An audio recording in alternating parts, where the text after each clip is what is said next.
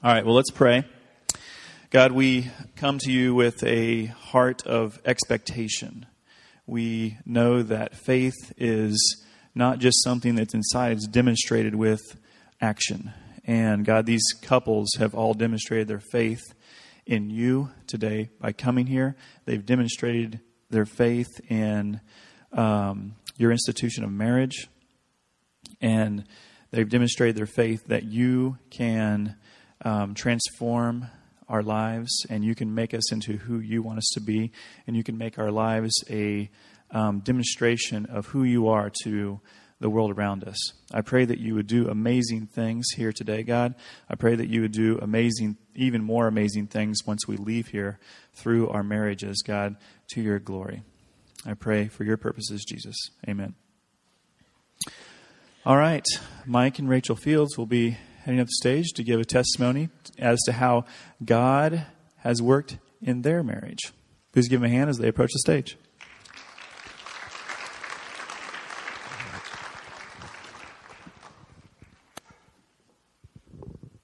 Good Morning.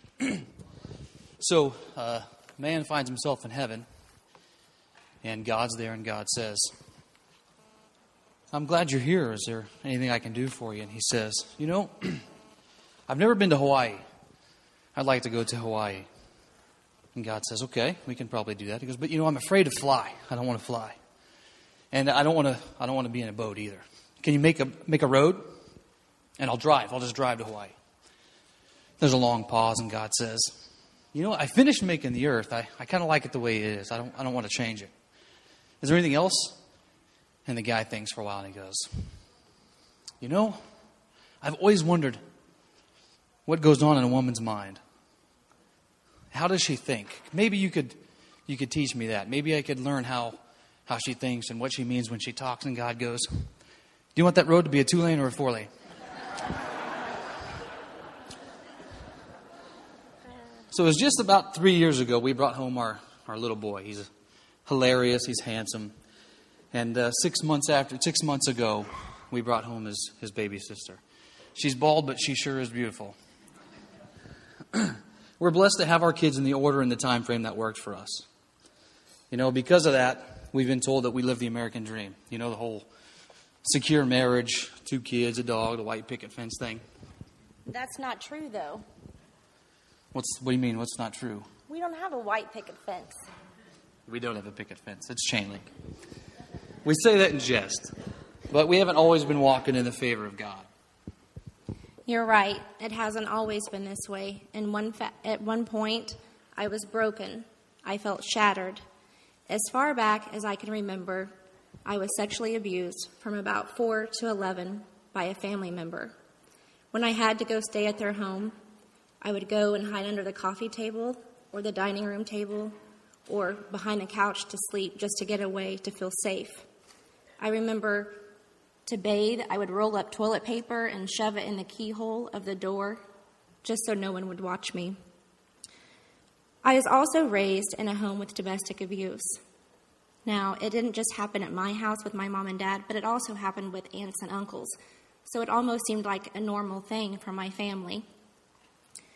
I grew up with no self esteem, no self confidence, and I thought of ending my life on a regular basis. Later, as an adult, I found myself in abusive relationships mental, emotional, and physical.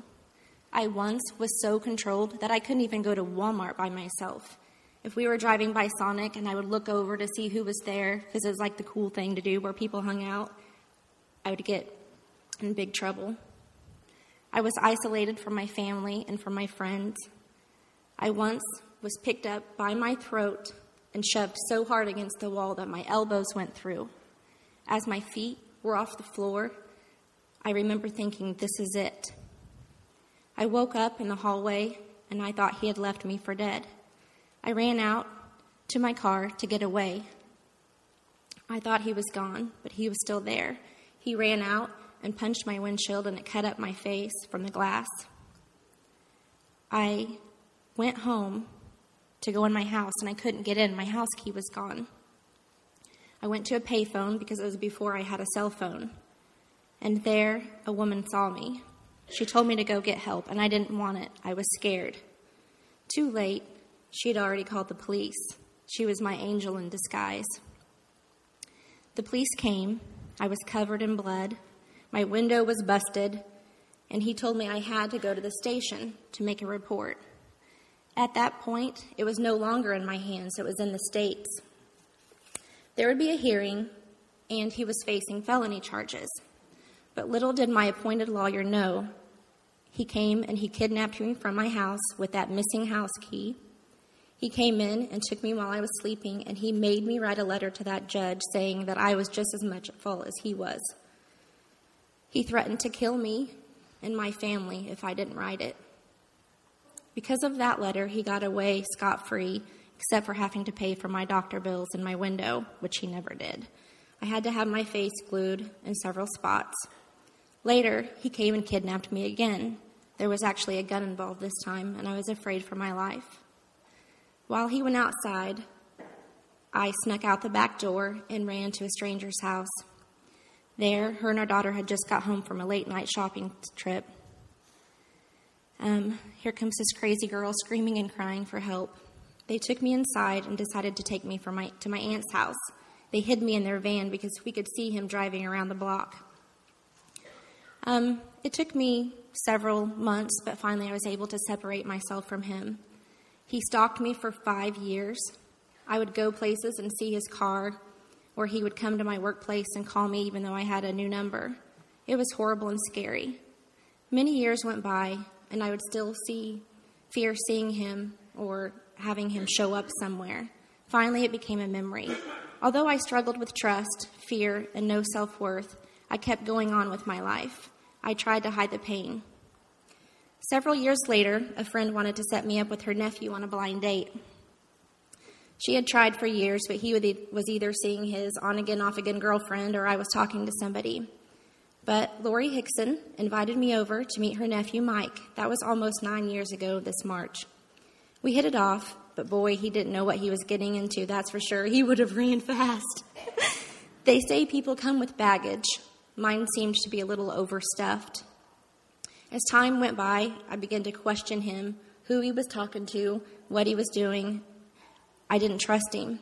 In essence, I became the abuser. I didn't think I deserved him. I searched for trouble.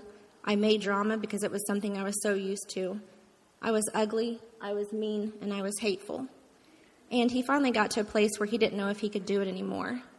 I went to counseling, I got on antidepressants, and I prayed. I prayed harder than I had ever prayed before. I asked God for a way to help me change. You know, I also have baggage, and I put on here that uh, I want to save that for another time. Kevin gave us a 15 minute allotment, so I could probably go on for a while with my baggage as well. But for now, I just want to focus on, on, on us. Nine years ago, I met a woman who is as beautiful on the inside as she is on the outside. And dude, she can bake. we, we really enjoyed each other's company. At some point, though, things became difficult. She, she was strong and stubborn, and sometimes that was good, but sometimes it was bad, particularly when she didn't agree with me, right? she mentioned that she didn't trust me. Well, that's true, she didn't trust me. She would question me about everything where I was going, who I was with, what time I was coming home, and what was taking so long.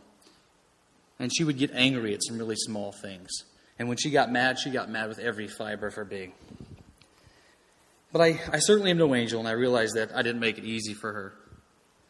I wasn't a very good communicator. I'm still not a very good communicator. Maybe Peter can give me some private lessons at some point. I would shut down emotionally. I listened to her, but I didn't hear her. I was there for her, but I was present, but I wasn't there for her. I was bitter, and I couldn't get past being mad at her. For a while, I didn't think we would make it. I remember thinking that I couldn't make it through another day in, the, in this relationship. I still loved her, but I didn't know how to deal with it. In fact, I didn't know if I wanted to deal with it. But there was something inside me that said, Don't go. She needs you. And it wasn't all bad. Rachel is also the most loving person I've ever met. She cries at Hallmark commercials. Seriously, she cries at Hallmark commercials. And when she loves, she loves with every fiber of her being as well. Fast forward some months or years later, we were invited to church by Mike and Lori Hickson. Remember the people who set us up on the blind date. While we both knew Christ, we didn't have a personal relationship with him. After coming to church a few times, we realized this was our church home. The people here have made us feel so welcome, and community is so necessary when we walk the narrow path. Our passion and desire to know God grew tremendously. I would see Rachel reading the Word, or she would send me a text message with a scripture included. And while I was reading God's Word, seeing her involved made me want to become the spiritual leader in our home. I didn't know it, but Rachel had been praying that I would become just that. Now that God is at the center of our lives, I no longer feel the jealousy or bitterness coming from her. I now feel love. I don't get angry messages. I get love notes in my wallet, or a message written on the bathroom mirror, a text message saying, I'm glad you're the leader of our home. God has given me a strong wife, and although there was a time I would have been frustrated at that, now I thank God because I know she had to be to get through her past. And now she's stronger than ever. I know it's cliche, but I love her more today than I have ever. Her love shines through all the disappointment, the heartache, the shame, and the pain that she's somehow ambled through in this life. Praise God, He gave me a strong woman. She's stronger than me, and she's my hero. Somehow she's been able to forgive, and it's changed our lives. Forgive. That is the way God was able to help me change. I forgave myself. I forgave the ones who hurt me. I truly opened my heart and I forgave. I forgave them. It was a weight off my shoulders. It was an amazing feeling. The world didn't owe me anything. This wonderful man who stood by me, he didn't deserve to have to pay for somebody else's mistakes. It was time. It was time to open my life to Christ. I started praying hard that God would come into Mike's life and make him the Christian leader of our home. As the head of the house, I felt he could lead and I could follow. Saying it out loud sounds like a cop out, like I could do it on my own. I was trying, but I knew for me and the kids it would be easier with him. I felt he was a born leader. I know people are drawn to him. I asked God to let him be a brother to the church. When Mike and Lori invited us to come here, I never, ever expected to fall in love with this church. I have. During worship, I can't count the times that I have stood crying. I started feeling the Spirit move through me. I could also see it working with Mike. I saw him reading his Bible. I saw him changing becoming more attentive to my womanly needs, telling me that I'm pretty, or leaving me a note, sending me a text message out of the blue, communicating, and he was just actually listening better. He was hearing what I was actually saying. Our marriage became stronger, and our relationship is an all time high. We spend time praying together. We do it openly when we go out to eat. We do not hide our faith. We are becoming people our hearts desire to be we made the decision to get baptized together and commit our lives to Christ. I always knew God would not give up on me, that there was a reason I got a second chance. I know now that His creation for me was my husband. He is the most amazing person I know.